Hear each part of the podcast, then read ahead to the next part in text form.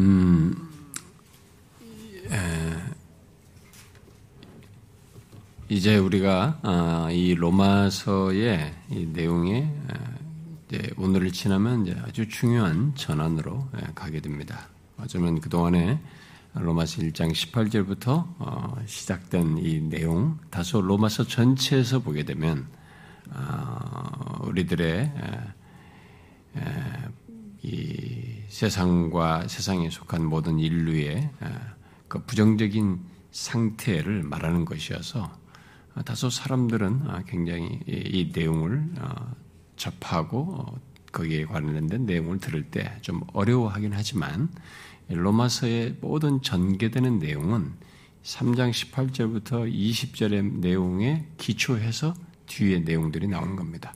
그 앞에 이 내용이 없이 뒤의 내용은 어, 제대로 된 내용이 될 수가 없는 것이죠. 음, 그래서 이 내용은 이제 굉장히 중요한.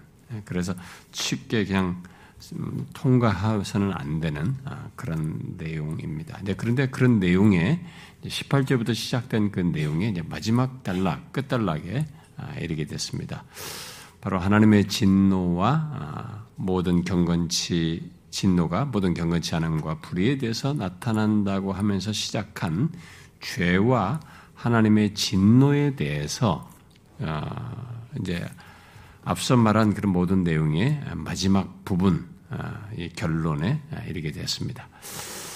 자, 그 1장 18절 이후에 앞에서부터 말해온 이 내용을 어, 결론 짓기 위해서 이제 바울은 어, 이 앞에서 그 이방인과 유대인의 핑계할 수 없는 조건 아, 그런 그들의 죄악된 실상을 말했었는데 바로 그것에 이어서 이 마지막 단락에서 어, 결론적인 내용을 얘기하는데요.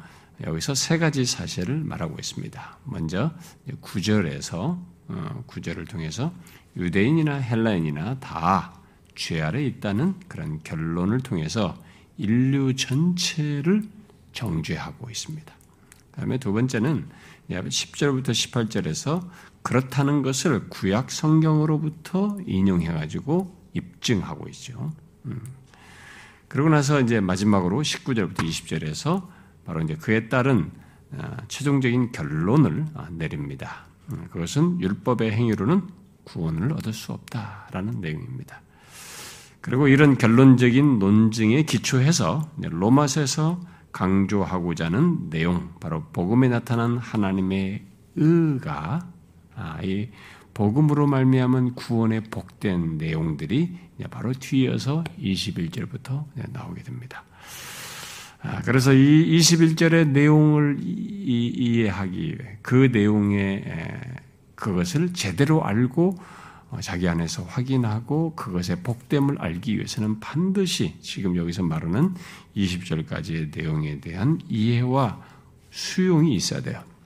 여기에 대해서 수용하지 않는 사람들은 뒤에서 말하는 그런 복음의 복된 내용들을 수용한다고 했을 때 그것은 편향적이고 자기 방식으로 어, 부분적으로 어, 갖는 것입니다. 아, 기독교 신앙은 균형을 가지고 있습니다. 아, 진리가 이렇게 한 방향으로만 한쪽만 이게 얘기해서 좋은 것만 얘기해서 우리에게 어떤 길을 어, 뭐 생명과 구원의 길을 제시하는 게 아닙니다. 그러니까 인간의 구원을 필요로 하는 엄연한 조건을 적나라하게 어, 알고 수용하는 조건 아래서의 복음의 내용을 우리에게 말하고 있고 그것을 소유하여 누리도록 하고 있는 것입니다.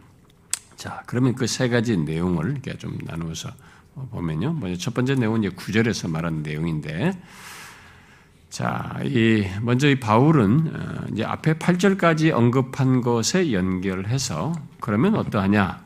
우린 나으냐라고 어, 묻습니다. 아, 그런데 여기 지금 각 줄을 보게 되면 음, 어, 뭐예요? 이게 우리는 나으냐라는 이 나으냐를 어, 여기 각줄 보니까 뭐예요? 그들만 못하뇨 이렇게 각 줄을 달아놨습니다. 그래서 이제 나으냐 그들만 못하냐 좀 이렇게 어, 떤 사람들에게 어, 좀 내용이 다른 거 아니냐 이렇게 말할지 모르겠는데 아, 이것은 이 문자적으로 여기 나으냐라고 어, 쓴이 단어가 아, 능가하다라는 문자적인 의미의 헬라어 말인데요. 이 말이 헬라어의 그, 어, 이 문법에는 이제 우리가 수동태, 우리는 일반적으로 수동태, 영어 같은 수동태와 중간, 아, 이게 능동태만 있지 않습니까? 근데 여기서는 이제 옛날 문법에는 수동태, 중간태, 능동태가 있어요. 근데 이 중간태는 어, 능동으로도 해석할 수도 있고 수동으로도 해석할 수 있어요. 음, 중간태는. 음, 그 문명에 따라서 할 수, 있습니다. 특별히 능동으로 이제 수동태, 아니, 수동태가 아니고 앞에 수동태가 있기 때문에 주로 능동태로 어, 해석을 할 수가 있습니다. 그래서 이, 이 단어가 수동태, 문법적으로 이 단어, 중간태로 된 이게 이제 수동태로도 될 수 있고, 어, 능동의 의미로 쓰여질 수 있기 때문에, 아, 이게 해석을 달리 해놓은 거예요. 각주를 달리 해놓은 겁니다. 음. 그런데 일반적으로는 우리는 나으냐라고 보는 것이 여기서 맞습니다. 어, 더 적절하다고 봅니다. 음. 그러나 뭐 수동태로 읽어도 어, 여기서 이 바울이 이 신문을 통해서 말하고자 하는 바는 똑같습니다. 뭐, 뭐, 취지는 논지는 똑같아요. 뭐냐면 유대인과 이방인 사이에 어떤 근본적인 차이가 있느냐. 그러니까 이방인과 달리 우리가 더 낫다고 할 만한 어떤 차이에 해당하는 뭐가 있느냐. 그 논지죠. 이 내용이 그러니까 유대인과 이방인 사이에 어떤 근본적인 차이가 있느냐. 그 얘기를 지금 하는 것입니다. 그 그런 물음이죠. 자, 그런데 여기 앞에 우리가 이미 3장 1절에서 유대인의 나음이 무엇이냐라고 묻고 난 다음에 범사에 많다라고 했어요. 그렇죠? 앞에서 범사에 많다고 그랬습니다. 했는데 여기서는 지금 여기 구절에서는 그 다음에 뭐라고 말하고 있습니까? 범사에 많다가 아니라 뭐예요? 결코 아니라 이렇게 대답하고 앞에는 범사에 많다고 그러면 여기 또 결코 아니 결코 아니라는 건 도대체 뭐냐? 뭐가 이게 말이 좀 안 맞는 것 같다 이렇게 할지 모르겠는데요. 아, 이런 반대되는 대답을 지금 말하는 것은 이제 구분을 좀 할 필요가 있는데요. 앞에 1절부터 1절과 2절에서 말하는 것은 유대인들이 가지고 있는 특권과 책임 차원에서 얘기를 하는 것이에요. 그러니까 유대인들은 이 세계 구원의 역사 속에서 유대인을 하나님께서 택해가지고 이 구원 역사 속에서 주신 유익이 있는 거죠. 다른 나라들은 하나님의 계시의 말씀, 이 언약 언약의 말씀, 언약 관계 속 언약의 말씀, 계시의 말씀을 받지 않았습니다. 그러나 이들은 그런 걸 받았잖아요. 그러니까 세상을 구원할 계획 속에서 구원의 역사 속에서 그들에게 준 유익을 과 관련해서 얘기를 한 거죠. 앞에 3장 1절에는. 그래서 하나님께서 맡기신 그 계시를 가진 것이 그들은 구원 역사 속에서 정말 큰 특권을 가졌고 큰 유익을 가진 것이죠.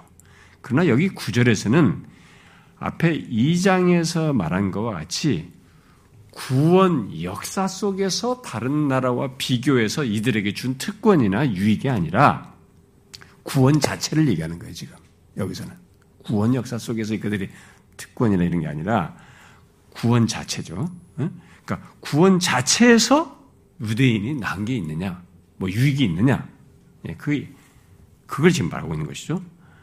그들을 구원할 유대인을 구원할 어떤 더 나은 것, 그야말로 하나님께서 그들을 더 편애하신다고 할 만한 그게 있느냐라는 얘기예요. 그 부분에서는 뭐요? 결코 아닌 것이죠. 결코 아니다. 얘기하는 거죠. 구원에 대해서는 유대인이 이방인보다 결코 나을 수가 없습니다. 음.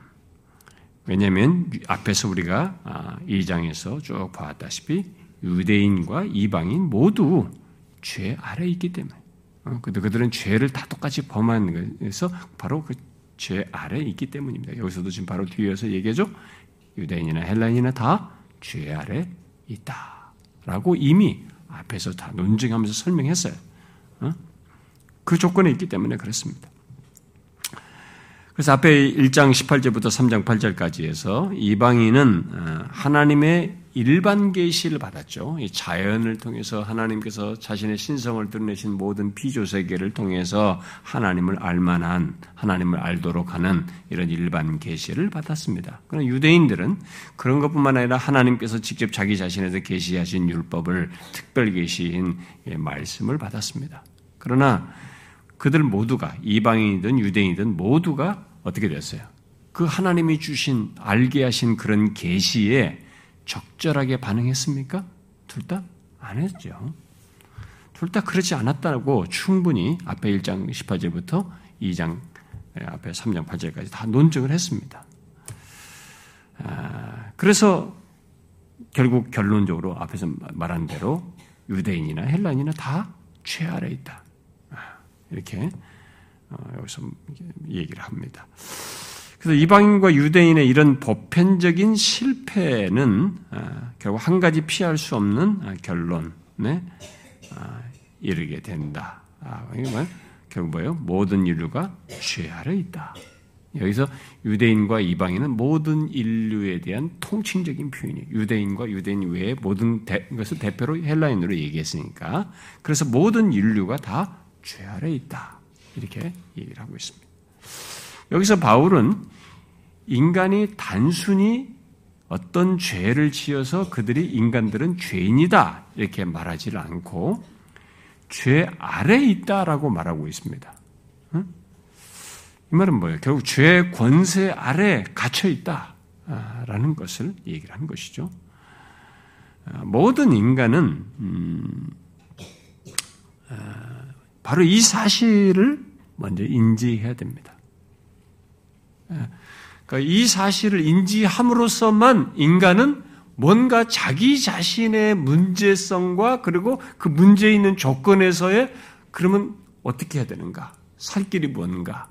어떻게 해야 여기서 벗어날 수 있는가라는 그 질문과 함께 답을 향해서 움직일 수가 있어요.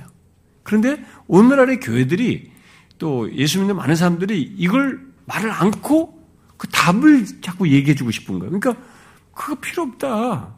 나 뭐 이렇게 살다가 죽어도 된다 나 인생 재밌게 살 이렇게 말 자기가 아무리 뭘 어떻게 하겠다고 해도 당신이라는 조건 자체가 지금 죄 아래 있다 죄의 권세 아래 있고 죄의 속박 아래 있다라고 하는 이 사실을 먼저 알아야 되는데 이걸 사람들이 지금 알지를 못하는 거야.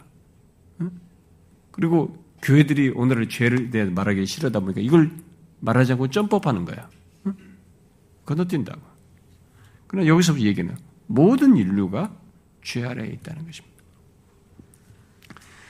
단순히 죄인인 것이 죄를 어떤 잘못된 것을 범한 죄인이 아니라 죄 아래에 있다는 것입니다.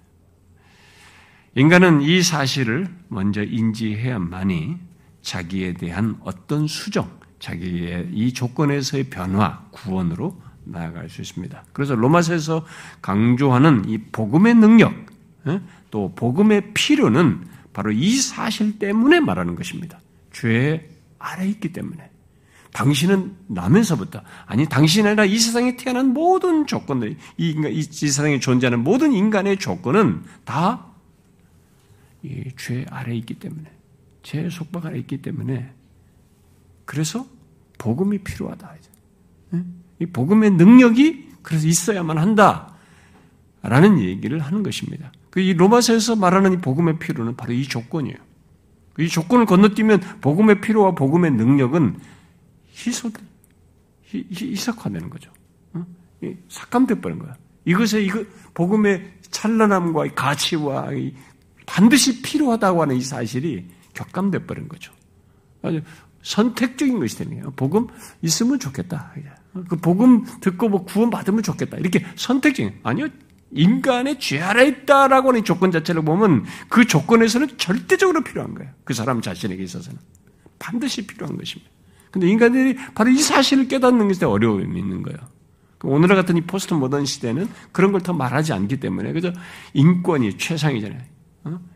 인권이 이제 신이 되고 싶어서 안달이라는 거죠. 인권이라는 이름 안에서 자기가 신까지 되고 싶어 하는 거예요. 결국 실제로 자기 신이고 모든 걸 결정권자이고 신도 난도질 해버리는 판단하고 신도 아무것도 아니도 취급하는 그렇게 인간이 되다 보니까 이런 문제를 그런 거의 신의 경지, 신처럼 행하고 있는 오늘의 인간, 그런 인권에 대해 가진 인권에 도전하는 죄를 얘기한다는 것은 이 포스트 모던 시대는 굉장히 거북스러워 힘든 것이에요. 그러나 그런 조건에 그의 엄연한 실상, 실체를 밝히고 그 실체로부터 정확한 실체를 알고 거기서부터 건지움 받을 수 있는 조건은 뭐냐? 자기가 죄 아래 있다라는 거예요. 당신이라는 조건 자체가 죄 아래 있어서 무엇을 해도 당신은 그 아래에서의 삶, 그리고 그것의 결말, 그로 인한 우리가 앞에서 말하는 진노, 하늘로부터 쫓아나는 진노, 심판을 피할 수가 없다. 라는 게 성경이에요. 그 조건에서 벗어날 수 있는 길은 복음이다. 이게 로마서가 얘기하는 것입니다.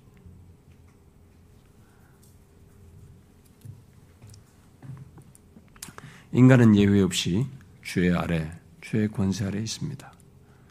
단순히 죄를 범한 죄인이라면, 그냥 죄를 범한 그런 어떤 사람이라면, 그래서 죄인 정도라면, 그를 선도하고 무엇이 옳은지를 가르치는 선생 정도 어, 필요하죠. 어? 그래, 뭐 좋은 선생 정도가 아, 필요하고 이게 잘 이끌어 줄 수 있는 어? 예, 가르치는 어떤 사람이 필요한 정도이지만 여기 중요한 것은 아예 인간은 죄 아래에 있어요. 죄 아래에 있기 때문에 결국 죄의 권세, 죄의 통치, 제 속박 아래 있기 때문에 거기서 구해줄 해방자가 인간은 예외 없이 필요한 것입니다. 그 조건에서 구해줄 구원자가 필요한 것이죠. 어. 인간은 그 바로 그 조건을 가지고 있습니다. 그 조건을 밝혀주고 깨닫게 해주는 있는 게 뭐냐? 복음인 것이에요. 우리가 하나님의 이 계시의 말씀으로 그걸 밝혀주는 것입니다. 하나님의 계시 말씀만이 그것을 정확히 밝혀주고 있는 것입니다. 만일 다른 데서 밝혀본다면 여러분이 찾아볼 수도 있습니다. 음, 제가 이번에 가지고 간 책, 항상 욕심은 많아가지고 책은 잔뜩 하지않는데 많이 다 못 읽었습니다만. 두권 책들만 하는데, 그러다가 이제 조그마한 또 책을 하나 있는데, 어떤 사람이 자기 인생 속에서 11단계의 이 인생의 어떤 전환, 점점 더 계단을 올라가는 것 같은 예, 알매, 깨달음의 과정이다면 첫 번째가 이제 문학을 통해서 죄와 벌이라는 책을 통해서 여기서부터 시작해가지고 뭐 이렇게 발전하는 문학에서 보니까 죄와 벌에서 이 사람이 신약 성경을 읽었던 내용이 있으니까 거기서 신약 성경을 읽고 신약 성경인데 그래서 기독교라는 세계를 알고 있는데 근데 이것도 이 뻔하다 대답이 없다. 그러다 보니까 이제 또 어? 이제 뭐 불교, 힌두교 뭐 이렇게 막 과학처럼 막 올라간 하나씩 하나씩 자기 하면서 이런 걸 포괄적으로 모든 지식들을 쌓아가면서 이렇게 좀더 어, 단계를 거쳐서 올라가는 것으로 얘기를 했는데 아, 제가 그 책 읽으면서 정말 참 안타까웠습니다. 아, 이런 계시의 말씀을 그냥 하나의 어떤 사상으로 읽는구나. 그러니까 이게 성경은 그렇잖아요. 우리가 옛날에 이 많은 사람들 있지만 김영욱 교수도 그렇지만은 그 탁월한 그런 지식과 십경가를 할지라도 이 성경을 김역 교수가 감히 요한복음을 강론도 하고 막 그랬지만 그 양반들은 동양사상 하는 그 가운데서 그 차원에서 이걸 가지고 연구를 하니까 학자니까 또 여기 자료를 가지고 막 연구해서 자기 나름대로 해석을 하고 그랬는데 그러니까 이 성경을 읽을 때 그 수준인 거죠. 어? 어, 그냥 여기 있는 어떤 이 얘기를 사상을 얘기해서 여기서 말하는 어떤 종교적인 식견을 얘기하는 거죠. 그걸 자기가 경험 세계와 우리 세상의 현실을 놓고 비판을 하면서 그것에 이격, 격차를 놓고 거부하는 이런 판단을 하는 거예요. 그러니까 이게 계시의 말씀으로서 밝혀주는 구체적인 실상까지는 접근이 안 되는 거죠. 그러니까 이게 하나님의 계시가 밝혀주는 이 사실 인간 조건부터가 이해가 돼야 되는데 그거부터가 이해가 안 되는 거죠. 음. 여기서 분명히 밝히잖아요. 인간은 죄 아래에 있다. 그래서 해방자가 필요해. 그 조건에서의 건져줄 해방자가 구원자가 필요로 하다. 아, 그 사실을 얘기하는 거죠. 그래서 우리가 다음 시간에 보게 될 3장 21절 이하에서부터 그 해방자인 예수 그리스도를 얘기하는 겁니다. 바로 예수 그리스도를 얘기하는 거죠. 그가 하나님의 의의 능력을 통해서 복음 안에서 죄의 속박에서 어, 벗어나게 할 해방자로 어, 말을 하고 있는 것입니다. 자, 그 다음에 이제 어, 두 번째 내용으로 10절부터 18절을 이 보면은 앞에 9절의 결론을 말한 이 바울이 이제 그 결론을 구약 성경을 통해서 입증하 기 위해서 이제 구약 성경의 내용들을 쭉 가장 긴 성경 학생에서 가장 길게 인용하는 내용이 바로 여기인데요. 구약 성경 내용을 여기서 인, 인용문을 제시합니다.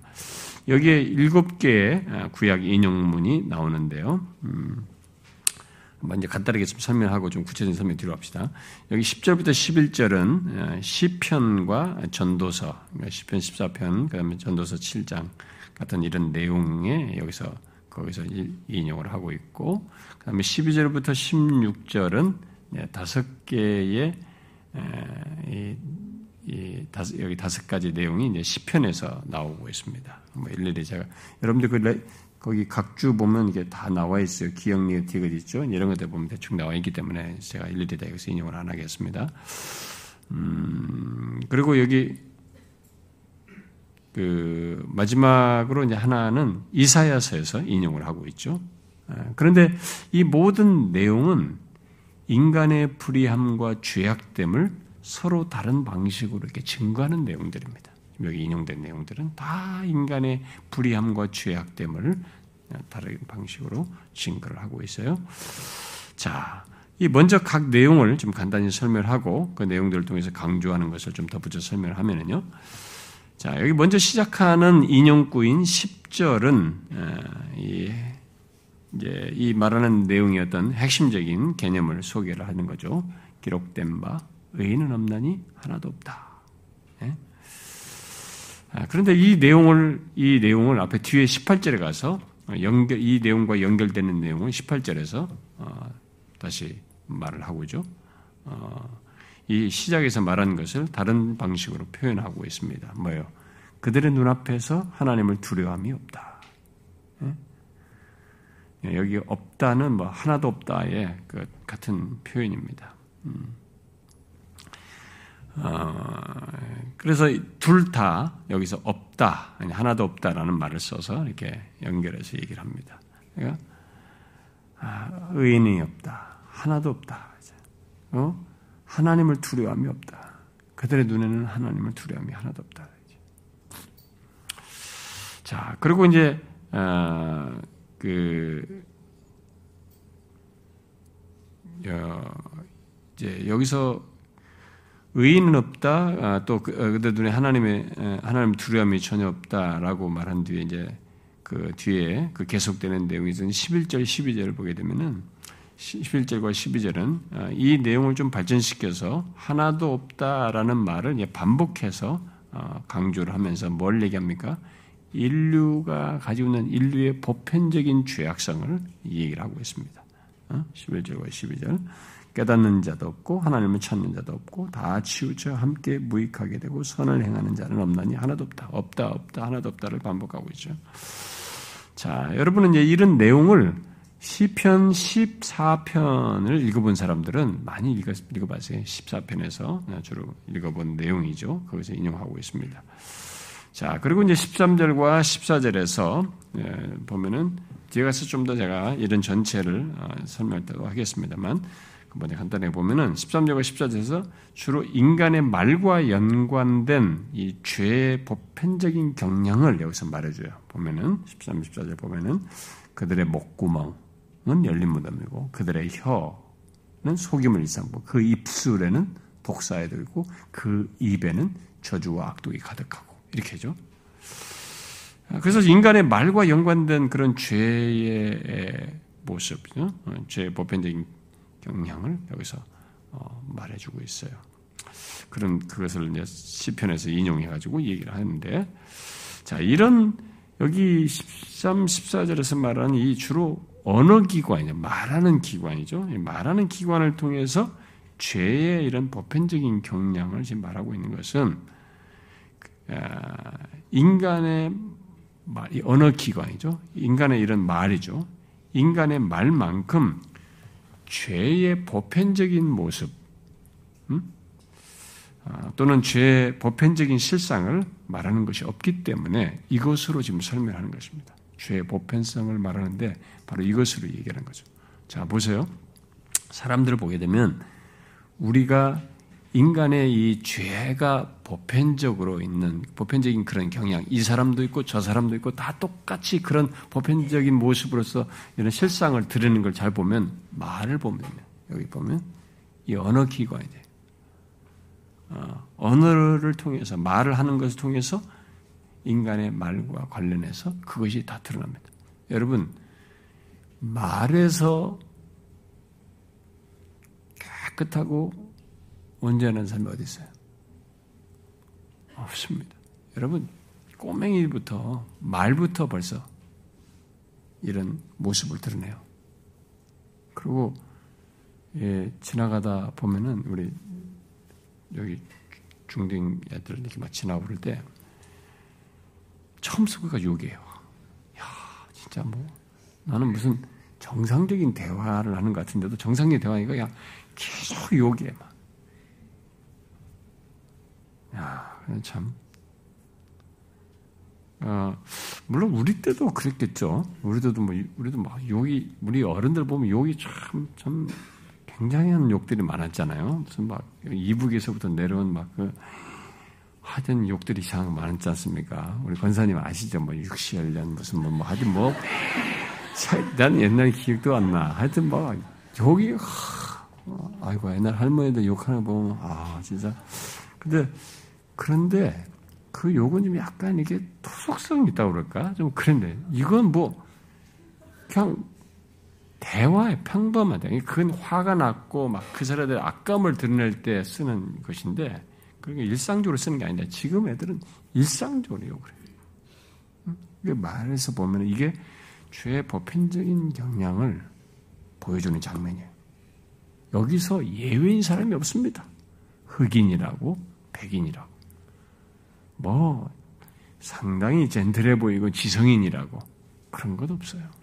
저도요 목사가 된 지가 벌써 한참 됐는데도 제 언어 습관에 안 고쳐진 게 있어요. 어떤 게 나와요, 어떤데? 음, 그게 나옵니다. 아, 그, 그게 이제 저와의 친분 관계가 없거나 이게 좀 뭐가 없는 사람은 그런 거 들으면 이제 저는, 저, 저는 아니 그 사람은 실족하는 거죠. 어, 저에 대해서. 응? 그 제가 이번에 누가 나한테 10년이 넘은 20년이 다 된 동안 나한테 상처, 나한테 충격을 받은 것을 지금까지 입을 다물고 있었다고 그래서 깜짝 놀랐는데, 아, 참. 그러면서 나를 보호하기 위해서 아무한테도 말 안 했다고 하길래, 한편은 감사하면서 두려웠는데, 제 운전 습관 때문에 그랬대요. 제가 호주에서 내 차를 타고 우리 목사님이 이렇게 막 은혜롭더니만은 운전은 이건 아니다. 그냥 다른 사람한테 절대 말하지 말아야지 하고 지금까지 말 안 했다고 하더라고요. 제 운전 습관인데 그런 줄 난 몰랐습니다. 근데 저는 아마 제 차를 타신 분들이 많이 힘들어하시고 그런데 아, 제가 몇 번 변명을 했지만은 저는 제가 그렇게 와일드하다 문제가 있다는 제 생각이 자각이 없습니다. 솔직히 저는 제 자신은. 근데 옆에 탄 사람들은 그렇게 듣겠는데 뭐좀 살살 뭐라 그래도 이거 살살 모르는 건데 왜 그런 거지? 내 얘기 이렇게 있습니다. 그러니까 이제 그런 에피소드가 있습니다. 뭐 이참에 오해를 사지 않도록 제가 말씀을 드리면은 이런 사람이 나왔기 때문에 어, 말을 해줘야 되겠더라고요.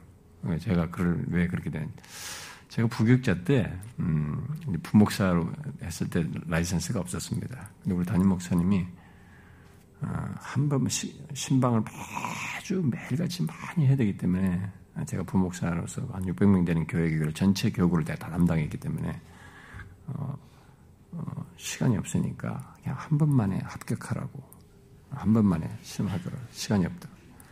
그래가지고 진짜 며칠, 며칠 때 문제집을 다 풀고, 그리고 새벽에도 끝나면 가서 우리 권사님이 그 운전 학원에서 거기서 잠깐 몇 시간씩 뒤에 티자하고 몇번 했습니다, 진짜. 한 다섯, 여섯 번, 5일 나갔나요? 5, 6일? 그런데 그때 당시에는 오전에 필기, 오후에 바로 시기가 있었습니다. 근데 감사하게도 일종을 오전에 합격하고 오후에도 이제 했습니다. 기적 같았어요. 어떻게 내가 합격을 했는지 음, 했습니다. 했는데 그 다음에 이제 다음 사람의 출발 지점까지 그 1톤 트럭을 옮기라는데 방송이 계속 빨리 옮겨 놓으라는데 이게 안 움직이더라고요. 너무 긴장했는데 어떻게 움직일지 몰라서 내가 나와버렸습니다. 그러니까 운전이 그 정도로 서툴었죠. 근데 요즘은 도로 주행이라는 게 있지 않습니까? 도로 주행 한 번도 해본 적이 없습니다. 그런데 라이선스 나오자마자 바로 신방 본고 뭐라지 않습니까?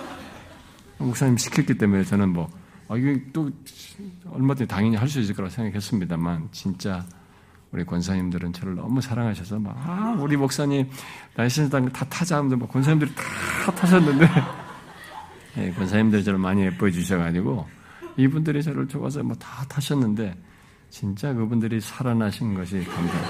왜냐면 제가 이 빨간 불인데도 지나가더라고요. 그러니까 백미러를 못 보더라. 나이 백미러는 한, 몇, 한 두세 주 지나서 보기 시작한 것 같아요. 도로주행 안 했기 때문에.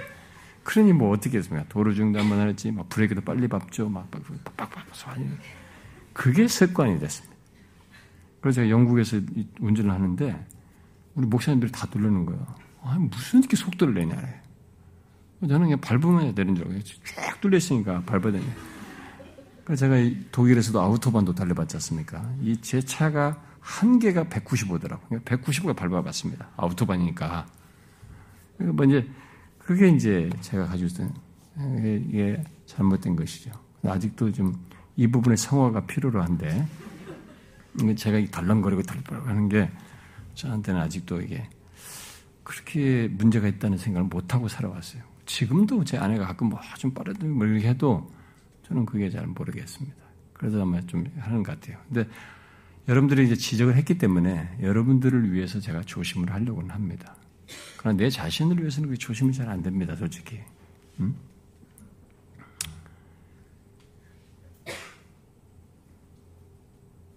뭘 얘기하다 여기서 거지?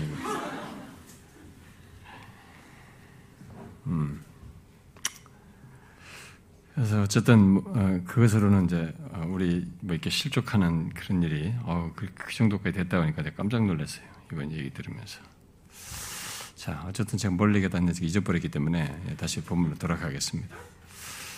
음, 여기 이제 에, 그래서 이 언어죠. 말, 말을 얘기하죠. 이 언어, 말은 예외 없이 모든 사람이 지금도 아까 그 얘기 나왔거든요. 제가 목사인데도 옛날에 툭 튀어나올 수 있어요. 우리 자식에게 얘기할 때. 할 때, 이 새끼 말인단 뭐 말이에요. 자식이 말이다. 뭐툭 나온단 말이에요. 근데 그게 우리 때는 흔히 쓰던 용어였기 때문에 내가 악감을 가지고 말하지 않지만 용어가 탁 나온단 말입니다. 그러니까 어쨌든 우리들에게 이 언어의 기관을 통해서 죄가 얼마나 보편이냐. 이건 뭐 대통령이고 뭐 현인이고 언어의 그 추적을 해보면 나면서 태어나면서도 이 사람의 언어 색깔을 보면은 그게 다 있습니다. 그게 그래서 여기 지금 13, 14절이 바로 이 말을 가지고 주의 보편적인 모습과 실상을 말해주는 것입니다. 자, 그리고 15절과 17절은 다른 사람들에 대한 이 폭력적인 죄를 말합니다. 응? 15절, 17절. 어, 그 발은 피 흘린 데 빠르고 파멸과 고생이 그 길에 있어 평강의 길을 알지 못하였고 이렇게 얘기하고 있어요. 자, 바울은 이 내용을 이사야서 59장에서 인용해서 어, 서로를 헤아르는 인간의 성향을 이렇게 말해주고 있습니다. 인간은 서로를 향해서 이렇게 헤아려고 하는 성향을 드러낸다는 거예요. 그러니까 뒤에서 좀 좋게 봐주면 되는데 막 없이 저는 컴퓨터를 안 하기 때문에 정말로 감사해요. 페이스북이나 이런 것도 안 하고 막 그런 것으로 얼마나 사람들을 죽입니까, 요즘은. 막 그걸로 애들이 힘들어지 않습니까? 이런, 그러니까 이게 사람이 서로를 해하려고 하는 인간의 성향이 있어요. 뭔가 좋은 것이 나도 그렇게 좋았다가도 조금 나를 싫어했다 싶으면 뒤돌아서 이 사람을 공격하는 인간에게 희한한 거예요. 이런 성향이 있는 거죠. 이게 어, 어려서부터 성장 과정에서 보면 사람들과의 관계 속에서 누가 너를 좋아해주고 싫어해주고 이게 관계 속에서 알아서들 다 해요. 심지어 우리 교회인들, 교회조차도 이전에 자기를 좋아해줬는데 이제는 자기를 이제 좀 안 좋아해준다. 그러면 바로 그 사람 뒤를, 뒤에서 그 사람에 대해서 헤아려는 성향을 드러내는데 이게 뭐냐, 인간에게. 이런 죄성이 있는 거죠. 그래서 여기 인용한 이 이런 구절들은 이스라엘 가운데 사악한 사람들을 언급할 때 주로 언급된 내용이에요. 지금 인용구들이. 그런데 바울이 그런 내용을 지금 여기에 좀 모아가지고 인용해서 사용을 해서 이방인이든 유대인이든 모두 그렇게 악한 죄인들과 같은 상태에 있다. 이렇게 얘기를 하고 있는 것입니다. 인간에게는 그런 모든 인류가 이방인, 유대인 다 있다. 이렇게 이해하고 있습니다. 그래서 결국 여기 10절부터 18절에 묘사된 것과 같이 인류는 모두 죄 아래 있다는 것을 말을 하는데 아, 이것을 어, 존 스토트는 바울이 여기서 인용한 이 내용, 곧 냉혹한 이런 묘사를 통해서 세 가지 사실을 말한다라고 하면서 이 죄의 세 가지 이 모습이죠. 음, 음, 그것을 여기서 언급을 해왔는데요. 제가 그것을 조금 인용해 드리고 싶습니다. 첫 번째로 이 묘사들을 통해서 죄의 불경함을 말한다라는 거죠. 음? 바로 하나님을 찾는 자도 없고 그들의 눈앞에 하나님을 두려움이 없는 것은 죄의 본질이 앞에 1장 18절에서 우리가 말했던 거잖아요. 18절에서 말한 대로 경건치 않음임을 다시 여기서 말해준다는 거죠.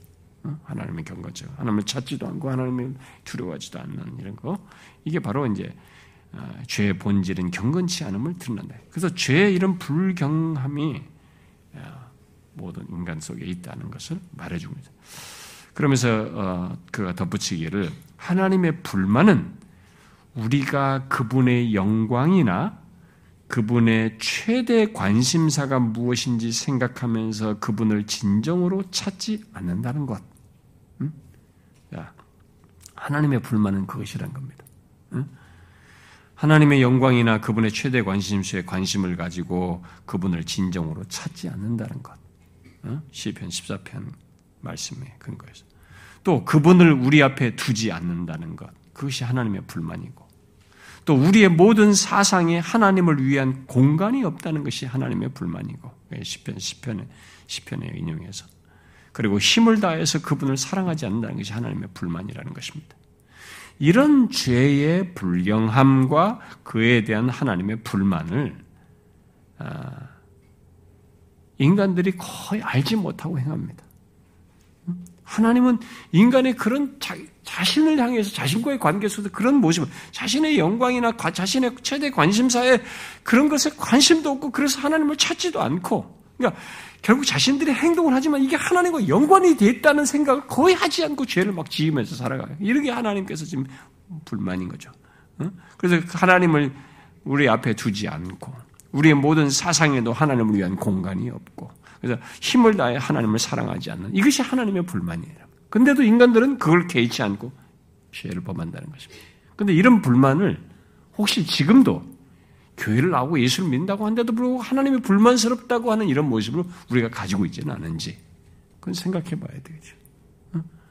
과연 하나님의 영광과 그분의 최대 관심에 더 관심을 갖고 그래서 하나님을 찾고 구하는가? 응? 또 그분을 자기 앞에 어, 두고 있는 항상 하나님을 자기 앞에 두는 거예요. 또 우리의 모든 생각과 사상에 하나님을 위한 공간이 있는가? 하나님이 나의 생각과 사상의 중심을 차지하는가? 힘을 다해서 그분을 사랑하는가? 이렇지 그렇게 하지 못하는 것에서 하나님을 불만스러워한다는 것이죠. 혹시 하나님께서 가지신 이런 불만스러운 것을 우리도 가지고 있는지 봐야 되겠죠. 예수를 믿는다고 하는데. 응? 그는 이런 내용에 덧붙여서 어, 죄의 본질인 죄의 불경함에 대해서 이렇게 덧붙입니다. 죄란 자아가 하나님의 하나님에 대항해서 반란을 일으키는 것 시고 스스로 왕자에 앉을 작정으로 하나님을 왕자에서 물러나게 하는 것이다. 이게 죄다. 이게 죄의 불경한 모습이다. 궁극적으로 죄는 자신을 신격화하는 것, 하나님께만 속한 보좌를 점유하려는 분별 없는 결정이다. 근데 모든 인간이 다 이런 죄를 짓거든요. 하나님이 찾으셔야 할, 하나님이 마땅히 인정받고 나의 존재와 삶의 주인으로서 계셔야 할 그 보좌를 다 자기가 차지해서 자기가 결정권자가 되고 자기가 모든 것을 하고 있단 말이에요, 인간들이. 바로 이게 지금 인간이 가지고 있는, 범하고 있는 죄죠. 그런 모습과 상태를 가지고 살아가는 게 인간의 본질적인 죄를 범하는 것이죠. 모든 인간은 바로 이런 죄를 품고 드러내고 있다는 거죠. 바로 이런 죄의 불경함을 이, 이런 인용구를 통해서 우리에게 말해주고 있다는 것입니다. 그 다음 본문을 통해서 강조하는 것은 죄의 편만함이라는 겁니다.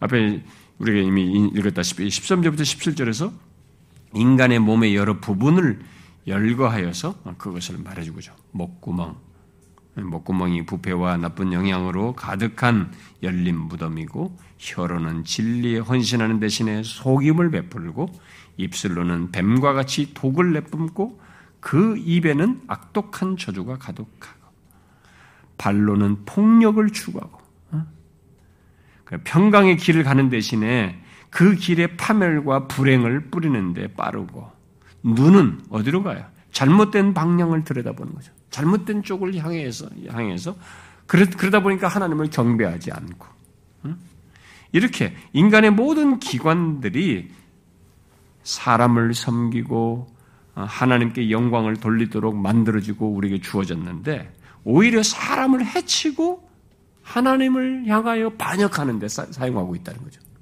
지금도 인간들이 그렇잖아요.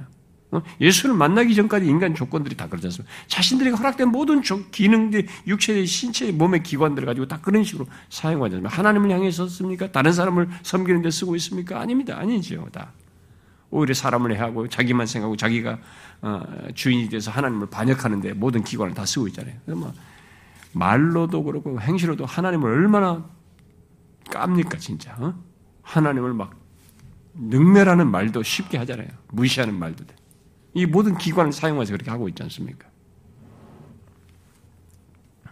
그야말로 죄가 인간의 지성과 감정과 의지, 양심을 포함한 인간의 본질적인 부분과 몸의 모든 기능, 우리, 우리, 우리, 나의 모든 인간의 기능과 모든 작용에 다 영향을 미쳐서 이렇게 드러나고 있다는 것을 여기서 이 인용구를 통해서 말을 해주고 있습니다.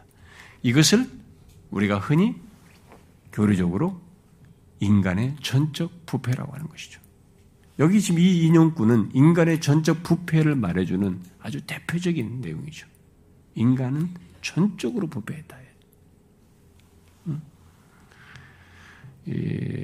뭐존 스타트도 그런 설명을 하지만은 어, 전적인 부패라고 하는 것이 완전한 부패를 말하는 건 아니에요.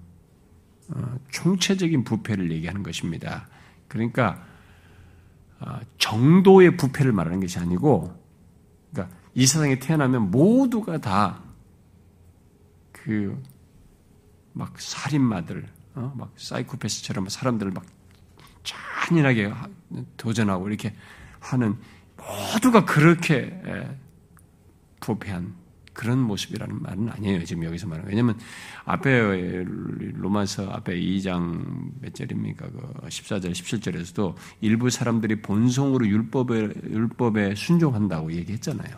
그러니까 그, 럴 수도 있습니다. 사람들 중에 어떤 사람은 참 양심적이고 그래도 그래도 상대적으로 좀 낫고 좀 그런 사람도 있는 거죠. 그러니까 여기서 인간의 전적 부패라는 말을 우리가 쓸 때 이것은 인간의 어떤 정도에 있어서 완전한 부패를 말하는 것이 아니에요. 이것은 범위에서 범위에서 총체적으로 어, 부패했다. 예, 부패의 범위와 관련해서 그렇게 얘기를 하는 것입니다. 어? 인간의 인간성의 모든 부분이 뒤틀리고 오염됐다는 차원에서 이 전적 부패를 얘기하는 거예요. 근데 거기에서는 거기에 그런 부분에 있어서는 예외가 없는 거죠. 모든 인간은 자신의 인간성이 뒤틀리고 어, 예, 왜곡 오염되어 있는 거죠. 자, 근데 그, 그 그래서 근데 그다음 세 번째로 여기 이제, 이제 그다음 내용이 이제 19절이죠. 예, 본문에 아, 아 여기 아까 세 가지 스타트가 말했다고 그랬죠. 세 번째 내용이 뭐냐면 강조 이 여기 인용구를 통해서 말하는 내용은 뭐냐면 죄의 보편성이라는 것입니다. 죄의 보편성. 의인은 없나니 하나도 없고 깨닫는 자도 없고 하나님을 찾는 자도 없고 선을 행하는 자도 없고 하나도 없다. 라고 한 다음에 또 다 치우쳐 함께 무익하게 되었다는 이런 진술을, 진술은 정말로 죄가 그게 보편적이다라고 하는 것을 말해 주는 것이죠. 자, 여기서 이렇게 말하는 이런 내용에 대해서 어떤 사람들은 아, 너무 인간을 지금 우리가 인권, 인권하면서 자존, 뭐 인간의 존엄, 뭐 이런 걸 존, 중요하다, 어, 강조하다 보니까 아니 인간을 너무 무게, 어, 지나치게 비약시키는 거 아니냐 이렇게 말할지 모르겠어요. 그러나 어, 계몽주의가 옛날에 그랬습니다. 18세기나 17세기 후반부터 17세기, 18세기, 19세기, 뭐 20세기 초까지만 해도 이 계몽주의는 인간을 굉장히 오히려 신 위에 놓고 인간의 이성으로 신을 난도질하면서 판단자가 되면서 모든 권위를 거부하면서 이 계몽주의가 인간을 굉장히 높였습니다. 그래서 인간은 앞으로 더 나은 세상, 더 발전된 모습으로서 세상에 큰 기여를 하고 더, 인, 더 진보된 인간의 모습을 가질 것이다라는 기대를 가졌어요. 계속 그런 식으로 사상을 발전시키고 주장을 해왔습니다. 계몽주의가. 그런데 이 계몽주의가 어디서 깨집니까? 1차 대전, 2차 대전 막 이런 걸 보면서 깨지는 거야. 아니, 인간을 막 잔악하게 죽이는 거지. 어? 가스실을 죽이고, 막 히틀 죽이고, 막 히틀러가 되면 막 인간을 너무 잔악하게 죽이는 막. 이게, 이게 더 어디서 나와요? 인간에 대한 이 이상이 다 깨져버렸습니다. 그 뒤로도 여러분 역사를, 그 뒤로도 우리 일제강점기도 일제들, 일본 사람도 그랬지만, 마루타 이런 거 가지고 가스 생체 실험하고 그랬잖아요. 이, 중국 사람이랑 한국 사람이랑 그러니까 막 인간이 그런 거죠. 그뿐만 아니라 여러분 저기 뭐 어? 캄보디아 그런 데 가보면 사람들 막 인공 청소 하고 그러잖아요. 옛날에 코소보도 그렇고 여러분 저기 어? 루안다도 그렇고 막 자기들끼리 인공 청소는 인종 청소는 한 부족으로 다 전멸해 주네요. 다 잘라버리네. 칼로 다. 아니, 어떻게 인간이 이럴 수가 있느냐. 여기서 인간에 대한 이상이 다 깨져버렸어요. 그러니까 이런 것이 깨지고 나니까 1, 2차전 이후부터 사람들이 그다음에 허무주의가 고 포스트 모더니즘이 그때부터 등장을 해서 하는데 그런 포스트 모더니즘도 오지만은 그런 것 속에서 인간에서 사상들이 배행하는데 아 이것은 인간 그러니까 인간의 이렇게 물질이 부의 평등이 깨졌다. 너무 가진 자들이 너무 많고 안 가진 사람들이 너무 이게 많은 다수가 못 가져서 그렇다. 이게 계급으로 보는 거죠. 아, 그래서 이 그래서 유물론이 막스, 막시즘이 나오는 거죠. 그, 그래서 아 그러면은 이 물질 소유의 불평등을 깨버리면은 예, 좀 이게 세상이 나아질까? 그래서 막시즘이 나온 거예요. 응? 유물론 사상이 나온 거죠. 근데 그렇게 했지만 그래서 공산주의가 이제 발전했던 공산주의 나라가 됐지만 그렇다고 세상이 해결됐느냐? 해결되지 않았습니다. 그래서 또 교육의 부재다.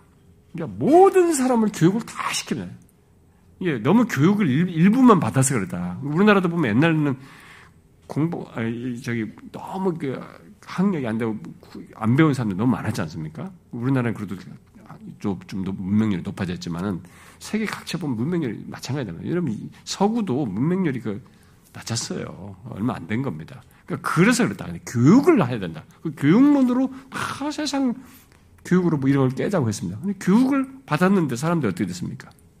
바뀌었어요? 여기서 말한 인간의 이런 부패함이 개선이 됐느냐라는 거예요. 안 되죠. 이런 보편적인 교육을 통해서는 안 되는 겁니다. 그러다 보니까 또 인간이 아, 이 세상과 자연과 모든 것과 이렇게 친화하고 융화하는 이 갑자기 단어가 생각나는데 동양 사상이죠. 범신론이죠. 범신론. 동양 종교 사상, 동양 사상이 이게 뉴에이지와 딱 섞여 가지고 이 대안으로 오는 거예요. 그래서 서구 사람들이 동양 사상을 힌두 사상과 불교 사상을 굉장히 이 모든 자연과 세상과 이런 것들을 다 서로와의 관계를 조화를 이루는 것. 아, 이렇게 하면 세상이 해결될 것 같다. 그래서 지금도 이 동양 사상과 이런 것들이 굉장히 서구 사람들이 많이 따르고 있습니다. 따르고 있죠. 근데 그렇게 해서 됩니까? 됐어요? 돼가고 있습니까? 이분은 우리 뭐 지난번에 여중생 미래 애들 우리들 잔인하는 것보다 우리나라는 이 다른 데보다 종명 사상이 깊이 박힌 나라예요. 아니다. 기술을 더 발전해야죠. 더 기술의 발전을 통해서 이런 것들 극복해. 기술의 발전 됩니까? 됩니까, 여러분, 이게? 이게 엄연한 실상이에요. 자꾸 인간은 헛발질을 하는 겁니다. 이렇게 부분적인 것을 가지고 그런 것으로 세상을 뭘 이렇게 바꿀 거라고 생각하지만 인간의 이런 것, 이런 조건을 개선할 거라고 생각하지만 어떤 것으로도 인간은 개선되지 않아요. 세상은 똑같습니다. 더 악해져 가고 있어요. 이유가 뭡니까? 모든 인간은 죄 아래 있기 때문에 그렇습니다. 예외 없이 흑인이든 백인이든 문명국가든 어떤 것 모든 인간은 다 전적으로 부패한 죄 아래서 전적으로 부패한 조건을 가지고 있기 때문에 그런 것입니다. 자, 모든 인류가 그렇게 죄 아래 있다는 사실은 곧 모든 인류가 가진 이 죄의 불경함과 편만함과 보편적임은 보편적임을 바울은 이 구약 성경을 인용하여서 입증한 뒤에 이제 여기 앞에 18절부터 쭉 말했고 또 앞에 이 단락에서 말한 이 모든 내용의 결론으로 19절과 20절을 말하고 있습니다.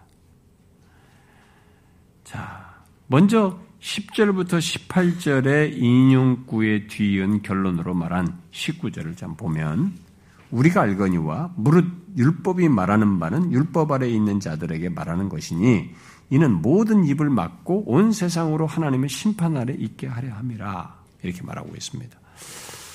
자, 여기서 말하는 율법은 모세의 율법을 넘어서서 앞서서 인용한 지금 여기 인용한 구약 성경에서 인용했죠. 인용한 이런 구약 성경을 포함해서 구약 전체를 말한다고 할 수 있습니다. 여기서 율법은 그래서 앞에 인용한 것과 같은 그런 말씀 율법의 율법이 율법 아래에 있는 자들 곧 유대인을 향하고 있다는 것을 말을 하고 있어요. 자, 이런 지금 인용한 이런 모든 내용들이 율법 아래 있는 자들, 바로 유대인들, 너희들에게로 향하고 있다는 거예요. 그러니까 율법을 가진 너희들에게도 그렇다는 거죠. 그래서 지금 이제 유대인들이 그들이 소유한 율법에 의해서 이렇게 지적을 당하고 그래서 입이 막힐 정도라면, 음? 막히게 됐다. 이것은 말한 거죠. 율법이 말한 율법을 했는 자들의 말하니 이는 모든 입을 막 그래서 입이 막히네. 할 말이 없네. 핑계를 댈 수가 없게 됐어요. 그러므로 유대인까지 그러야 하여서 모든 온 세상이 온 세상이죠. 온 세상이 하나님의 심판 아래에 있다. 이것은 이미 어, 이방인과 유대인이 핑계할 수 없다는 사실을 충분히 논증한 것에서도 이미 다. 네, 그것을 이제 결론적으로 얘기를 하는 것입니다. 근데 그걸 구체적으로 구약의 이 표현을 유대인들에게까지 연결해서 말을 함으로써 더 얘기하는. 그래서 이 그러면 그래서 이는 모든 입을 막고 온 세상으로 하나님의 심판 아래 있게 하려 한다라는 이 표현은 결국 마치 법정에 서서 증거가 다 제시돼 가지고 말을 할 수가 없는 더 이상 거기에 반박을 할 수 없는 이런 모습을 얘기함으로써 결국 이 표현은 법정적인 것이죠. 법정적인 것으로 모든 사람이 하나님의 법정에서 죄인인 것이 드러난다. 자기가 죄인인 것을 부인할 수가 없게 된다. 핑계할 수가 없게 된다. 라는 것을 말해주고 있습니다. 하나님의 법정에서 자신을 방어할 수 있는 사람은 아무도 없다라는 거죠. 온 세상에. 아무도 없어요. 실제로. 모든 사람이 하나님과 도덕에 대해서 어느 정도 알아도 어? 느 정도 알아도 곧 유대인은 성경을 통해서 알고 이방인은 하나님께서 피조 세계를 창조하신 이런 피조 세계를 또 자연 계시를 통해서 알아도 자신들이 그렇게 해서 아는 것을 억누르죠. 어? 자기가 원하는 것을 행하려다 보니까 자신이 아는 것을 자신이 원하는 것을 따라 행함으로써 그, 그것을 무시하고 억누르고 막았기 때문에 인류는 모두 하나님 앞에 죄인으로서 할 말이 없다. 그래서 오직 정죄 외에 다른 것을 기대할 수가 없다. 그 얘기예요. 이 19절은 지금. 그래서 바울은 20절의 결론을 어, 덧붙입니다. 이게 3장 18절부터 쭉 말해온 어, 내용의 이 결론적인 표현으로서 굉장히 중요한 결론적인 표현이죠. 뭐예요? 그러므로 율법의 행위로 그의 앞에 의롭다 하심어도 육체가 없나니 율법으로는 죄를 깨달음이니라 이렇게 얘기했어요. 자, 먼저 율법의 행위로 행위로 그의 앞에 의롭다 하심을 얻을 육체가 없다 이렇게. 자, 여기서 어, 여기 율법의 행위로 말하는 이 율법의 행위가 뭐냐에 대해서 오늘날의 이제 이 기독교 신학계에서 굉장한 논쟁이 벌어집니다. 새 관점론자들이 이 구절을 가지고 이 표현을 가지고 다른 주장을 지금까지 우리가 알고 있었던 것 다른 주장을 함으로써 굉장한 논쟁이 벌어져요. 그래서 굉장히 복잡한 얘기들을 많이 합니다. 그러나 아, 여기서 제가 그런 걸 설명할 필요가 별로 없어 보인다고 생각해요. 이미 세 번째 믿은 제가 많이 설명했고 교회에서 어, 아마 제가 몇 여러 통로를 통해서 뭐 다, 다 다른 통로들입니다만 다 통로들인데 아마 인터넷 듣는 사람들이 제 구원, 우리 구원론 설교 듣는 걸 많이 듣나 봐요. 근데 이 구원을 통해서 굉장히 큰 유익을 얻고 있다고 그래요. 음. 어, 자기들이 정말 모든 것을 다 새롭게 알게 됐다. 너무 체계적으로 알게 됐다고. 굉장히 큰 유익을 얻는다고. 여러 통로가 저한테 이제 얘기를 해요. 근데 제가 거기서도 이미 그런 얘기를 분별을 하도록 좀 얘기를 했어요. 했기 때문에 여기서 뭐 제가 이 구절을 여기서 나왔을 때 말을 하는 게 좋겠지만은 어, 그냥 간단하게만 제가 이 본래 이 본문이 통해서 말하고 말만 여기서 설명하고 넘어가겠습니다. 자, 이것이 이 구절이 아무리 큰 논쟁거리가 된다 할지라도 어, 우리에게 도움도 되지 않고요. 이들의 주장을 계속 반박하는 일들이 아, 많은 학자들에게 진행되어서 우리들이 계속 알아온 바가 오히려 바르다라고 하는 것이 다시 결론적으로 요즘 다 아, 내려지고 있습니다. 그래서 이 내용은 앞에서 말한 것에 연결해서 또 3장과 4장에 계속 강조하는 율법의 행위, 이 율법의 행위를 말하는 것입니다. 그런데 이 세 관점론자들은 여기 행위를 강조하는 것이 아니라 여기 율법의 행위에서 율법을 강조해요. 그런데 앞에 문맥에서도 그렇지만 뒤에 3장과 4장에서도 율법의 행위가 나와요. 그리고 아브라함의 행위를 아브라함과 연관해서도 행위가 계속 연결이 나옵니다. 그래서 이 행위를 지금 말을 하고 있기 때문에 율법을 강조한다고 볼 수가 없어요. 이 분문 문맥대로 옛날 사람들이 해석한 대로 여기 행위를 강조하는 것입니다. 여기서 강조하는 그래서 율법의 행위는 인간의 그 어떤 행위, 어, 모든 어떤 행위를 말하는데 이 행위로는 그 의롭다함 얻는다라는 것으로 말하다시피 하나님과의 관계를 맺을 수 없다는 것입니다. 그래서 이 행위를 강조해가지고 의롭다 얻을 수 없다는 사실을 여기서 지금 강조하고 있는 거예요. 문맥상으로는. 그렇게 이해하는 게 본문이 맞는 것입니다. 어? 앞서 믿음의 선배들이 오늘날 같이 그렇게 정확한 많은 자료를 풍성하지 않아서도 성경을 이해하는 데는 바르게 이해한 것입니다. 그러니까 인간의 그 어떤 행위로도 하나님과의 관계를 맺을 수가 없다. 하나님과 하나님 앞에서 의롭다함을 인정을 받을 수가 없다라는 것을 말하는 것입니다. 유대인이든 이방인이든 스스로 구원하려는 인간의 모든 시도 또 자신의 행위로 하나님과 관계를 맺을 수가 없고 하나님의 인정을 받을 수가 없으며 의롭다움을 받을 수 없다는 것을 바울이 여기서 결론적으로 얘기를 하고 있습니다. 자, 율법의 행위가 하나님과 관계를 맺게 하기는커녕 오히려 20절 하반절에 보니까 뭐라고 말해요? 율법이 이루는 것은 오히려 죄를 깨닫는 것이다. 이렇게 얘기하고 있어요. 율법의 어떤 행위를 가지고 의롭다함을 얻기는 커녕 율법이라는 것 자체가 어떤 성격을 가지고 있냐면은 죄를 깨닫게 한다는 거예요. 오히려 죄를 밝혀요. 너가 죄 있다라는 것을 알게 해주는 어? 그것이 있다는 거죠. 그래서 율법이 제기하는 것은 죄를 깨닫는 것입니다. 그러니까 죄에 대한 인지죠. 어? 죄에 대한 인지.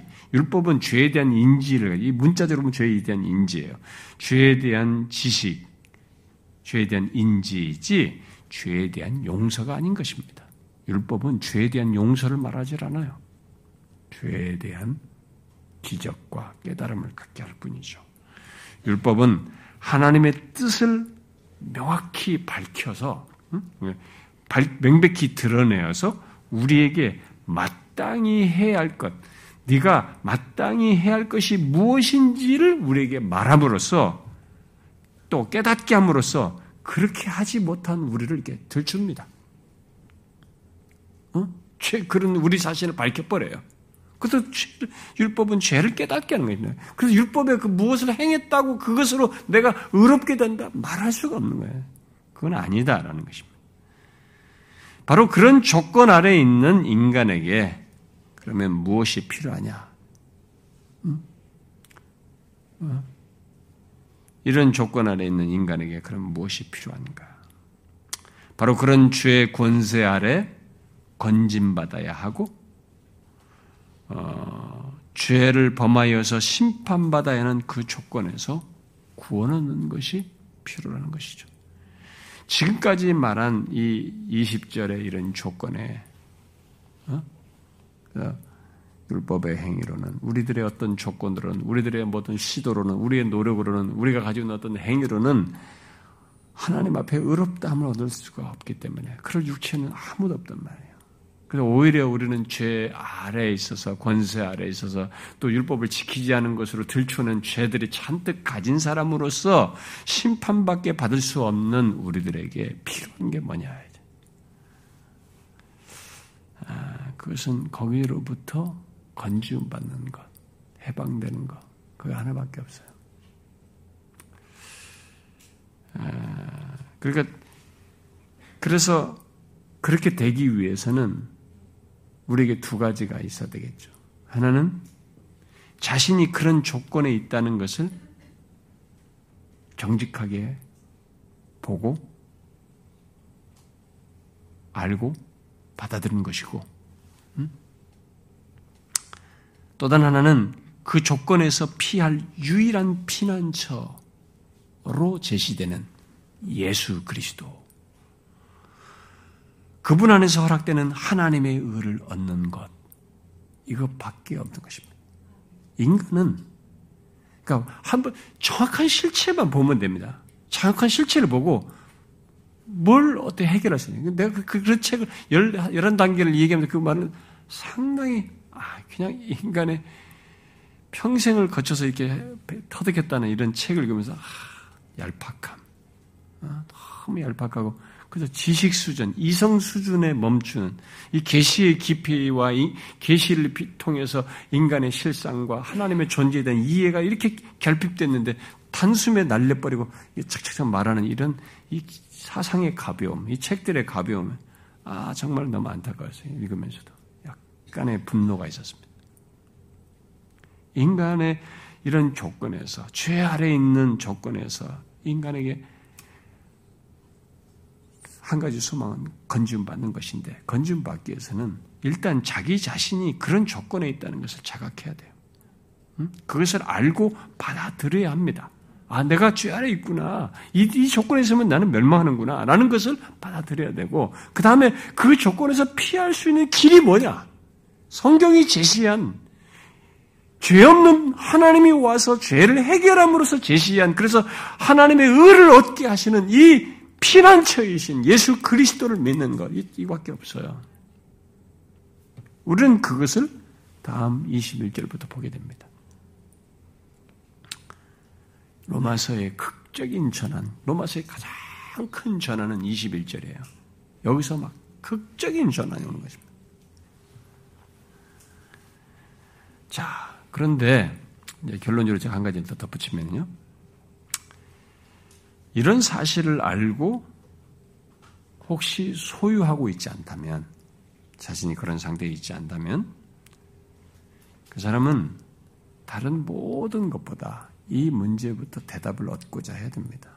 자기가 어떤 조건에 있는지를 알고 정말 유일한 피난처이신 예수 그리스도 그분 안에 서락된 하나님의 의를 얻고자 해야 합니다. 그런데 이런 조건에 있지도 않은데 교회 생활을 조금 하고 익숙하다고 해서 너무 하나님을 믿는 것 그리고 주님을 믿는 생활, 교회 생활을 너무 쉽게 말합니다. 그리고 가볍게 여겨요. 물론 그 사람은 아직 이런 구원의 은혜를 알지 못하기 때문에 그럴 것입니다. 이런 구원의 은혜를 알게 된 사람은 자신의 인생에서 이것보다 가치 있고 소중한 것이 없기 때문에 하나님과 관련된 이런 신앙의 여정과 삶을 자신의 삶에서 우선적으로 두고 살 수밖에 없어요. 그게 안 되기 때문에 구원 받은 자, 구원의 삶, 구원 이후의 삶이죠. 구원의 삶으로서 우리가 예배를 하고 신앙생활하고 말씀을 배우고 교제를 하고 어떤 주님을 믿는 봉사하며 섬기는 이런 것들이 그들에게는 따분하고 지루한 것입니다. 그래서 교회 안에서 어떤 사람들은 그런 우리 안에서 구원의 삶에 해당하는 것들을 힘들어하고 거부하고 따분해하는 것은 당사자가 바로 이것을 몰라서 그래. 이 구원을 알지 못하기 때문이죠. 유일한 피난처신 예수 그리스도께 자신이 피해 있지 않기 때문에 그죠. 그리스도로 말미암은 하나님의 의를 얻지 못했기 때문에 내 영원한 가치, 내 영원한 운명을 새롭게 하는 이 중비한 것을 소유하지 않았기 때문에 그는 따분해 하는 것입니다. 그럴 수가 없는데.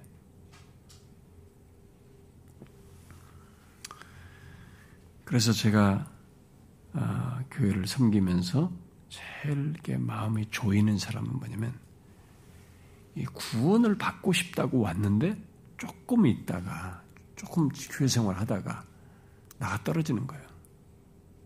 그리고 그 경험으로 전부를 판단하는 것입니다. 그러니까 교회 생활이 하나님의 의를 얻은 것이 아니에요. 교회 생활을 했다는 것이 하나님 앞에 의롭다면 얻은 것이 아닙니다. 구원을 받은 것이 아니에요. 그런데 아직 그것을 소유하지도 않았는데 교회 생활에 여러 가지 맛보고 조금 심지어 성경 공부가도 참여해보고 뭐 여러 가지 했다는 것만으로 쉽게 나가 떨어지는 거야. 진짜 구원을 얻고 싶으면 하나님께서 의롭다 하시 예수 그리스도를 만남으로써 하나님이 의롭다 하시는 이 결론에 이르러야지. 거기까지는 자신은 안심할 수 없는 존재라는 걸 알고 구하고 어? 인내를 좀 해야 되거든요. 진짜 하나님께 정말로 저는 구원하고 싶습니다. 저는 정말 그런 구원의 세계를 알고 싶습니다. 정말 이게 사실이라면 이 사실을 내가 알기 전까지는 쉬지 않고 싶습니다. 라는 그 열심을 내야 되는데 처음에 조금 내다가 또 아내나 자식이나 남편이나 뭐 주변 사람들에서 자극을 받아 조금 하다가 나가 떨어지는 거야. 그러면 그 사람은 영원히 불행해질 수 있습니다.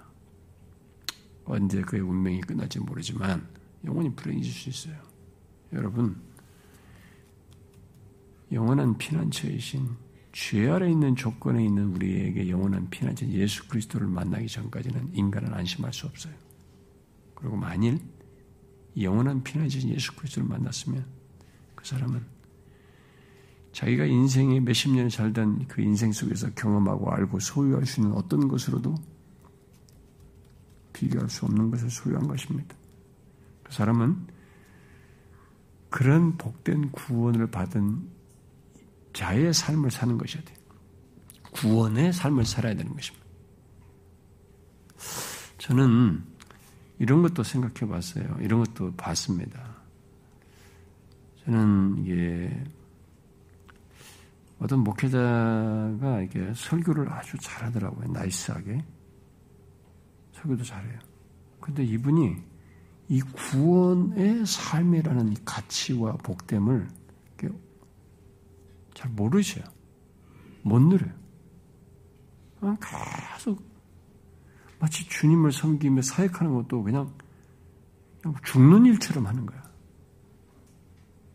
물론 저는 사역이 고난스럽고 힘들고 너무 정신적으로 많은 것에 압박과 생각하면서 그걸 영적으로 하는 것이기 때문에 적당히 마음도 없이 말로만 툭툭툭 하면서 툭툭툭 하는 것이 아니라 마음을 쓰면서 하는 것일 때는 너무 에너지도 쓰고 정말 자신의 전 인격의 어려움들을 겪고 힘든 것도 같이 고난을 겪는 것이 있어서 그게 쉬운 것이 아니라는 걸 압니다. 근데 그런 고난 정도가 아니라 아예 이런 구원의 삶의 생기, 생명력, 기쁨, 감격, 가치, 소중함 그런 걸 자꾸 못 느끼겠는 거예요.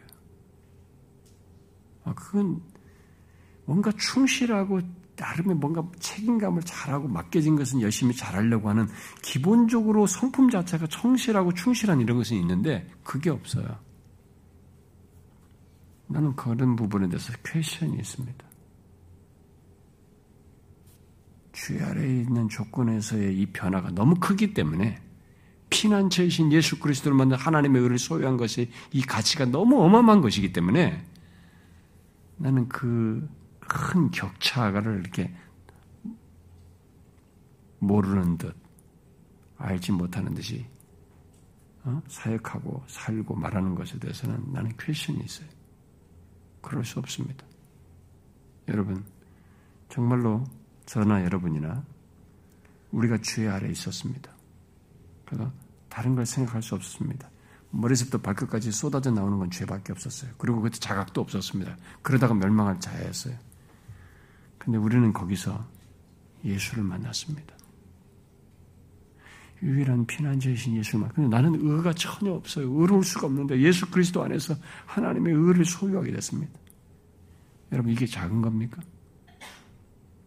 이게 작은 겁니까? 내 인생이 바뀌는 것입니다. 내 남은 인생 전체 방향과 삶의 전망이 바뀐 겁니다. 진짜 오늘 죽어도 좋은 그런 결론을 소유한 것입니다. 이미. 작은 게 아니에요. 이 변화는 어마어마한 것입니다. 구원의 삶은 다른 것입니다. 지루해할 수 없습니다, 여러분. 그래서 만약 누가 지루해하고 있다면 그 사람은 유일한 피난처이신 죄의 속박 아래서 건지움 받게 되고 해방될 수 있는 유일한 해방자의 구원자이신 예수 그리스도 그분을 진짜로 만나야 됩니다. 진짜로 믿어야 돼요. 진짜 그것부터 잊고 나서 다른 얘기 해야 됩니다. 그 사람은 그것을 얻기까지는 쉬지 말아야 됩니다. 사랑하는 지체 여러분, 우리가 예수를 믿게 된 것이 얼마나 복된지 누워서 생각해 보시고 걸어가면서 생각해 보시고 밥 먹으면서 생각해 보시고 수시로 생각해 보십시오. 그리고 이 세상에 여러분들이 눈으로 보고 만지는 어떤 것으로 다 비교해 보십시오. 다 지나갑니다. 다 지나가요. 마지막 남는 것은 내게 예수 그리스도로 말미암아 영원히 지워지지 않은 하나님의 의를 내가 소유했다는 것이 이것은 영혼까지 잇대어서 하나님 앞에서 드러나고 만인 앞에서 모든 피조 세계들 앞에서 드러날 사실입니다. 어마어마한 것입니다. 그것을 알고 구원의 삶을 사십시오. 기도하겠습니다.